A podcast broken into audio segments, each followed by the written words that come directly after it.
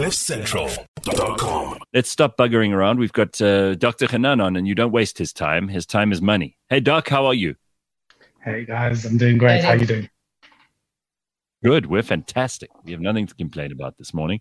Uh, started the morning with uh, World Cup rugby win yesterday in terms of us versus France, so we're feeling good. But Sure, I did get this email. it. Yeah, I know we need it. We need we need to win the whole damn thing. But you know, Yeah. there's always someone to spoil our fun, Doc. So Ashleigh sent me an email, and she's going to be a big buzzkill on the uh, the show this morning. She says, "In 2020, I moved to the USA behind dear family and friends with hopes and plans to see them all again and share my life with them. A couple of days ago, an immediate family member passed away suddenly, leaving the entire family shocked. I'm not able to travel back to South Africa and will not be part of the funeral arrangements or be there to support the family and grieve with them.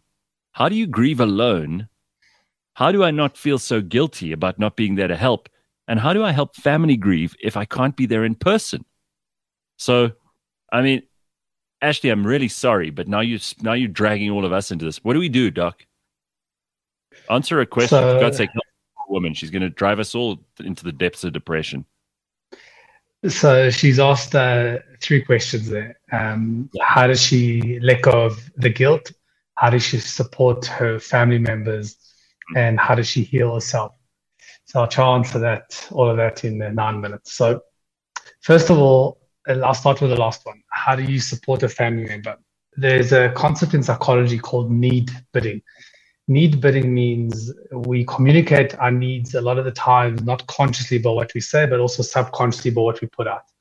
So your family members obviously need something from you. There's a nutrient that you can give them that would make them feel better. Sometimes it's a practical need that they that they want. Maybe call up, I don't know, the life insurance or sort out, you know, some administrative stuff. Uh, sometimes they need emotional support. They need somebody to talk to.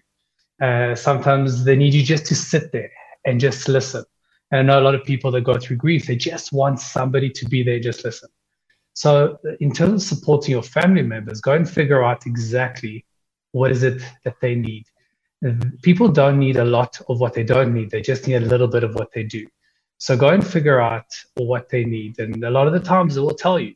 So ask your family members, do you want me to just, um, do you want me to call you? Do you want me to uh, sit down and chat to you? Even we are, even though she's a million miles away, we are still very connected through social media. The internet obviously connects us, so people that are far away feel really close. Uh, ask them, do you want me to call you? How often do you want me to call you? Do you want me to sort out some administrative stuff? So whatever it is, get to know what they need and fulfill that. With regards to your first question, uh, how do I heal so far away? How do I? how do I- She asked, "How do I grieve alone?" Um, Yeah. Yeah. How does she how does she heal? How does she grieve alone? The let's just define what loss is. Loss is when your world changes from A to B and your brain is not prepared to accept B. Your brain still holds on to what it was.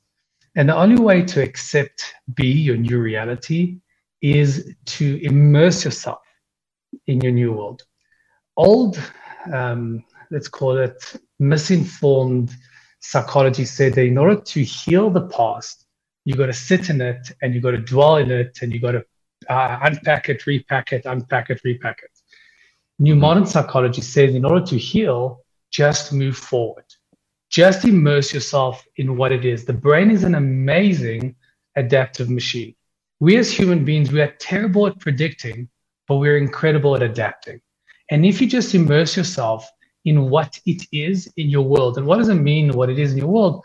Back to work, back to your uh, kids, back to your husband, back to your friends, back to your social life, back to, and doesn't have to be from level zero to level 10, you can work up to it. But as you immerse yourself more and more in your current world, you, your, your brain will adapt. That's how you heal and grieve alone. And thirdly, and thirdly, guilt. How does she let go of the guilt? You must understand that guilt is an emotion that comes up when you feel that you've done something wrong. So I'm not going to get into the boring stuff, but uh, we each operate, we have an operating system. We have a certain set of rules in our minds that was given to us by our parents, by our culture, by our religion, by society. And the moment we adhere to these rules, we feel content. The moment we break the rules, we feel guilty. So, for example, At age three, my parents gave me the rules don't cross the road on your own. And at age three, that's incredibly functional. So at age three, when I start crossing the road on my own, I naturally feel guilty. And in that moment, guilt is very functional because it stops me from breaking the rules. But at 44 years old, that rule set no longer applies. It's dysfunctional. And I've got to break the rules. So, how do I break the rules? Well, I act with a new rule set. Remember what we've always said on the show action first, feelings mm-hmm. always follow. Action first, feelings always follow. Tonight, 44 years old, I'm going to cross the road by myself and I'm going to feel guilty. But I'll do it again and again and again and again. After doing it a thousand times, my brain adjusts to the new rule set and the guilt disappears. So I would ask her to act in the most appropriate ways that she feels as an adult. Don't worry about the guilt. The guilt will dissipate as long as her behavior is consistent. All right, that is that's handy um, because I do I understand completely what you're saying when like you know the the behavior that you want to to keep re- repeating over and over again is is now A, and you've got to change it to B. So just start acting, and the rest will follow. Definitely, well, your emotions will always follow your behavior, never the other way around. We've said that on the hmm. show, and that's kind of essential theme: not feelings and actions, actions, then actions, then actions, and actions, and actions, and emotions will always follow. I like it. Okay, so what do we do about what do we do about people who eat like forty eight oysters and and uh, and and then you have to come back and pay the bill? They have no. Gareth, we, have, no we, we, have, we have to get that guy on the show. The psychology of watching that and being mm. able to walk away from that and coming back and paying for half the bill is amazing. I need to interview this guy. Yeah, he sounds he sounds like a very um a, a very self-contained, a very very advanced, evolved human being. If he could just, I mean, not only does he let this uh, this woman behave like this, but he comes back and he does the decent thing. Like I would have just, I would have disappeared. She'd never have seen me again. That would be the end. But how many guys would just feel bad? Would just feel bad and just sit through it and eventually oh, pay no. half the bill? Oh no! Or the full okay, bill, the, the full bill, yeah. the full bill completely because they would feel bad. So you know that you feel that you need to treat the woman, but yeah, well, the fact that he actually got up, that's Isn't that like a sunken cost syndrome? What you're talking about there is like yeah. some people think in a relationship, you know, like some people have been together for like five, six years, and they really actually don't even like that person that they're with anymore. But they reckon, ah, well, I've spent so long with them, I may as well just stay with them because it's too hard to start again. So it's like a sunken cost thing. I've put in so much effort and time and uh, this is I, I, just better make it work, even though I don't I don't feel a damn thing.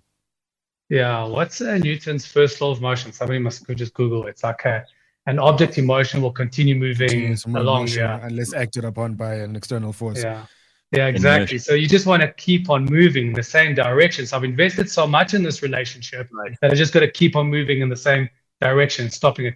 I thought this was a first date. Was this not a first date? I think it was. It must have been because I promise yeah. you, you wouldn't go on a second date with this girl. And I don't, I don't have that, Doc. I, I, I, don't have a sunken cost thing at all. I, I, I literally can feel the relief before I've even made the decision to get up and walk out. I'll go into a movie, for example, and I'll sit in the movie. This hasn't happened for years because who goes to the movies anymore? But I would sit in the movie for five, six minutes. The titles had just finished rolling. The movie will start, I'll take one look at like what's going on on the screen. I'll be like, no way, I'm out. Not I'll, just get, I'll just get up but and go. Gareth, I want to I want to ask you. Leave, I'll even leave the other people in the theater and go out now. so Gareth, I want to ask something. Imagine this scenario. Imagine you go to a to a business deal or a business yeah. meeting with a brand new person never met mm-hmm. before, and this person says, "I'm going to change your life. I'm yes. going to offer you something really spectacular." Uh, whatever, whatever it is that you've always dreamt of, he's going to put that on the table. And then right. he goes on and has 48 oysters. Would yeah. you stand up and leave halfway? Or would you stay and you know see the meeting through because of what he's promised him? And the question, the reason why I'm asking you, this is because what did she promise him? What did she put on the table uh, yeah. that would have made him stay or not? I well, wonder. I'll tell you what it it all is about that. It's like reward versus risk and and and how, what kind of a down payment you're making depending on what yeah exactly so if somebody said to me Like I've got a, I will do a deal with you, business deal with you that will, you will never need money again. That's how big this is. Oh, you can eat oysters until you bleed. so what did she promise him exactly? Did she promise him the deal head, of the century?